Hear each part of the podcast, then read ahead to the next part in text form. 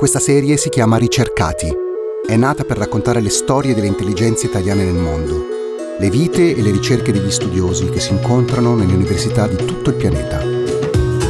Ricercati è prodotto da Cora Media in collaborazione con Intesa San Paolo On Air. La puntata di questa settimana è di Simone Pieranni. Oggi con noi a Ricercati c'è Jacopo Scita, laureato in relazioni internazionali, poi ha fatto un PhD alla Durham University nel Regno Unito e oggi è Policy Fellow alla Borse and Bazaar Foundation di Londra. Ciao Jacopo, eh, benvenuto a Ricercati. Partirei chiedendoti di raccontarci il tuo percorso di studi e dove sei adesso.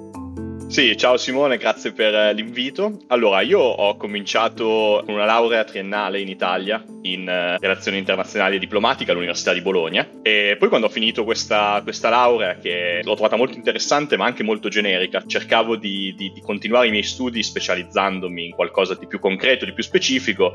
e da lì è cominciato il mio viaggio all'estero perché non ero molto soddisfatto delle proposte che vedevo in Italia e allora ho scelto di andare a fare un master alla School of Oriental and African Studies di Londra in uh, Middle East Politics perché il mio interesse, la mia passione, e tuttora è quello, è la politica medio orientale. Quindi ho scelto di andare a fare un master eh, a Londra e da lì c'è stata una sorta di innamoramento dell'accademia anglosassone, chiamiamola così. Ho avuto questa spinta, forse un po' suicida, di cercare di fare un, un dottorato e da lì, insomma, visto qual era il mio interesse, ho trovato questo professore di origini iraniane qui in Inghilterra, a, a Durham, quindi nel nord, dal sud mi sono spostato al nord e ho cominciato un PhD in relazione relazioni internazionali con una tesi sulle relazioni tra la Cina e l'Iran, eh, PhD che ho finito all'Università di Durham eh, sei mesi fa più o meno, forse un po' di più. Questo sostanzialmente è un po' il, il mio percorso che è iniziato in Italia ma negli ultimi sette anni in realtà è continuato e sta continuando in Inghilterra.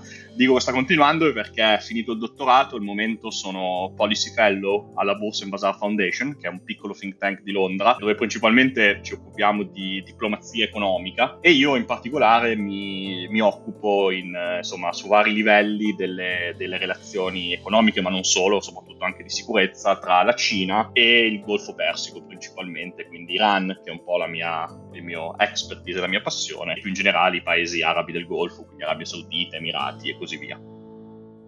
Ti volevo chiedere da dove nasce questa tua passione per l'Iran in particolare o per quella zona di mondo? Effettivamente hai ragione, è una passione principalmente per l'Iran, o almeno è nata così. Quando, quando facevo la, la, triennale ho fatto questo corso politica, sulla politica del Medio Oriente, sulla storia politica del Medio Oriente e ho sempre trovato l'Iran molto affascinante, questa storia rivoluzionaria, questo essere forse un po' un outsider in una ragione che ovviamente è principalmente araba e, e sunnita parliamo di un paese che ha origini etniche diverse, una religione, tra virgolette, diversa, cioè lo sciismo, e questo mi ha affascinato. Da lì, insomma, ho, ho continuato a coltivarlo e poi siamo arrivati a quando appunto stavo facendo il master a Londra, molto focalizzato sul Medio Oriente e, e sull'Iran in particolare, eh, era il 2016, 2016-2017, tutti parlavano a Londra, in tutte le università, in tutti i centri di ricerca, tutti parlavano della Cina in Africa eh, sembrava che insomma tutto ruotasse attorno a questa, a questa grande nuova, nuovo trend politico e di sicurezza ed economico e ho cominciato a chiedermi ma, ma, ma perché invece nessuno parla di, di Cina e Medio Oriente o di Cina e Iran. In realtà ho scoperto che era una domanda stupida perché alcuni avevano già cominciato a parlarne, non tanti, e ho trovato questo libro eccezionale eh, a cui sono eternamente grato, che appunto è sulla storia delle relazioni tra Cina e Iran di un professore americano che si chiama John Garver e da lì è stato veramente un colpo di fulmine, ho detto insomma devo, devo lavorare su questo perché è super affascinante.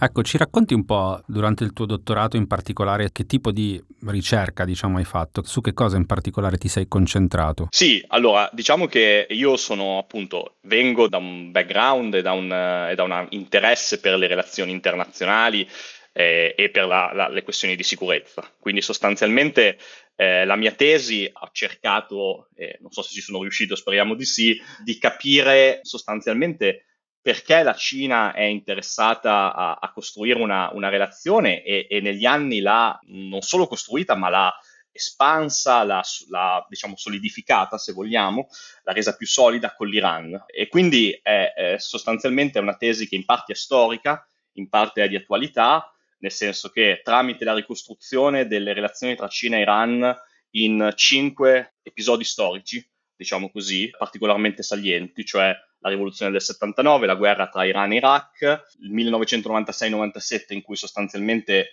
i rapporti tra la Cina e, e, l'Iran hanno una fase molto negativa perché i cinesi decidono di preferire la relazione con gli Stati Uniti rispetto a quella con l'Iran poi le negoziazioni per l'accordo sul nucleare e infine le relazioni sotto l'amministrazione Trump. Ricostruendo questi episodi ho cercato in qualche modo di, di, capire perché nonostante l'Iran sia un partner molto problematico, ovviamente, perché i cinesi sono interessati e continuano a essere molto interessati a, a mantenere e, a, e, e letteralmente a, crescere i rapporti con, con, questo paese. Ovviamente il focus è stato principalmente economico e quanto riguarda la, la sicurezza e le relazioni strategiche, diciamo così. Si parla molto di recente di un nuovo ruolo no, della Cina in quella zona di mondo, in particolare dopo l'agevolazione del ritorno a relazioni diplomatiche tra Arabia Saudita proprio e Iran. Quanto è sopravvalutata o quanto è invece sottovalutata l'azione della Cina in quella parte del mondo, soprattutto dalla stampa ovviamente. Ma diciamo che ci sono, ci sono, entrambe le correnti, questa è la cosa interessante. Eh, per mia esperienza posso dire che soprattutto negli Stati Uniti è in qualche modo spesso sopravvalutata eh, ed ovviamente questo ha a che fare con, con, tutte le dinamiche che conosciamo di questa competizione tra grandi potenze, di questa in parte anche forse ossessione nel, nel, nel voler eh, prendere un po' di punta tutto ciò che, che, fa la Cina, ma allo stesso tempo ci sono stati molti che hanno invece sottovalutato, che in qualche modo continuano a dire che semplicemente la Cina eh, è interessata a rapporti economici che, con, con, la regione, che non ha nessun tipo di ambizione di sicurezza o geopolitica, chiamiamola come vogliamo. Io sono uno di quelli che crede che la verità stia, stia nel mezzo credo che questa fosse una grande occasione per i cinesi per fare un victory lap, diciamo in, in inglese, cioè per, per, far vedere che sono uh, un, un, attore diplomatico importante, interessato ai conflitti nel sud del mondo e così via, e facendolo con un costo bassissimo, perché la cosa più, più interessante è che questo ruolo cinese in questo, in questo accordo ha sorpreso tutti, a cominciare da me, perché eh, non se n'era mai parlato prima della Cina come un mediatore attivo in questo, in questo conflitto tra Iran e Arabia Saudita, ma non se n'era parlato a ragione perché la Cina fino a tre mesi, diciamo prima dell'annuncio di marzo, eh, non aveva nessun ruolo, era un percorso totalmente regionale, c'erano dei mediatori regionali, l'Iraq, l'Oman, c'erano i due stati, eh, i due contendenti, diciamo Iran e Arabia Saudita, che volevano con grandi difficoltà trovare un accordo di, di de-escalation. Eh, alla fine hanno l'Arabia Saudita, da quello che abbiamo capito, ha, ha chiesto alla Cina di intervenire, ma sostanzialmente la Cina è intervenuta, ripeto, in un processo che era già in atto e è intervenuta in qualche modo facilitando l'accordo. Quindi è importante osservare un potenziale cambiamento, ma non è un cambiamento in realtà che è già avvenuto. Eh, la Cina non diventeranno gli Stati Uniti nella regione, non è questo il corso che sembra svilupparsi davanti ai nostri occhi, però certamente c'è anche una logica per cui più sono ampie le relazioni economiche e politiche, maggiore poi è la necessità e la richiesta anche da parte degli attori regionali di una Cina più presente diplomaticamente, più attiva, più, diciamo così, partecipe alla vita geopolitica della regione. Ecco. Qual è il libro che consiglieresti a una persona che vuole sapere qualcosa di più sull'Iran? Ah, beh, questa è una, questa è una domanda molto interessante. Secondo me eh, bisogna leggere la storia. Questo è tanto banale quanto però vero. Consigliarne uno preciso eh, è difficile. Ci sono dei bellissimi lavori anche, anche, divulgativi, anche scritti qualche anno fa, che però rimangono molto validi. Ci sono dei bei lavori anche in italiano, cioè scritti direttamente in italiano.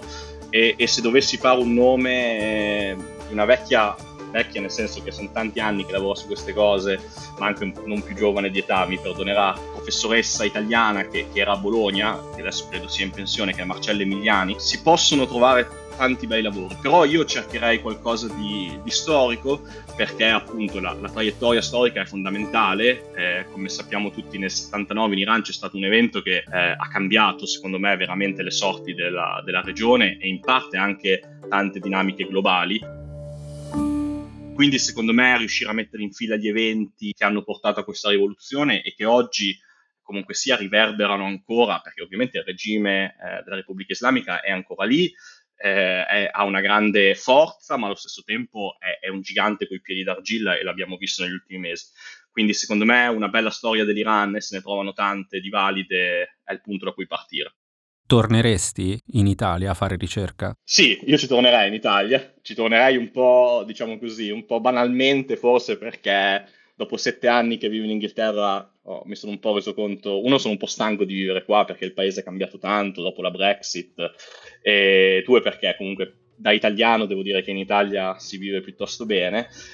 ma eh, allo stesso tempo ti dico sinceramente ho provato a tornare in Italia, ho finito il dottorato, ho provato a insomma, esplorare alcune possibilità.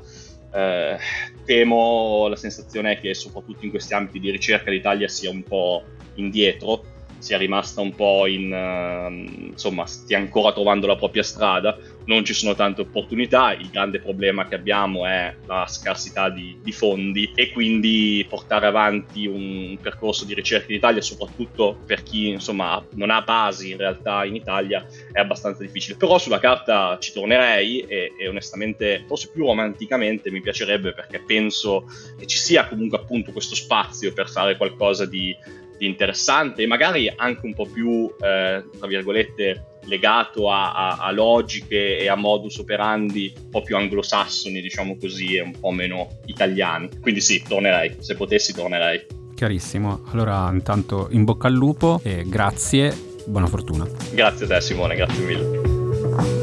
Ricercati, storie dei cervelli italiani nel mondo è un podcast di Cora News prodotto da Cora Media e realizzato in collaborazione con Intesa San Paolo On Air. È scritto da Silvia Bencivelli, Mario Calabresi, Cesare Martinetti, Matteo Mievaldi, Francesca Milano e Simone Pieranni. La cura editoriale è di Francesca Milano. La post-produzione e il montaggio sono di Lucrezia Marcelli. La fonica di studio è Lucrezia Marcelli. La producer è Monica De Benedictis.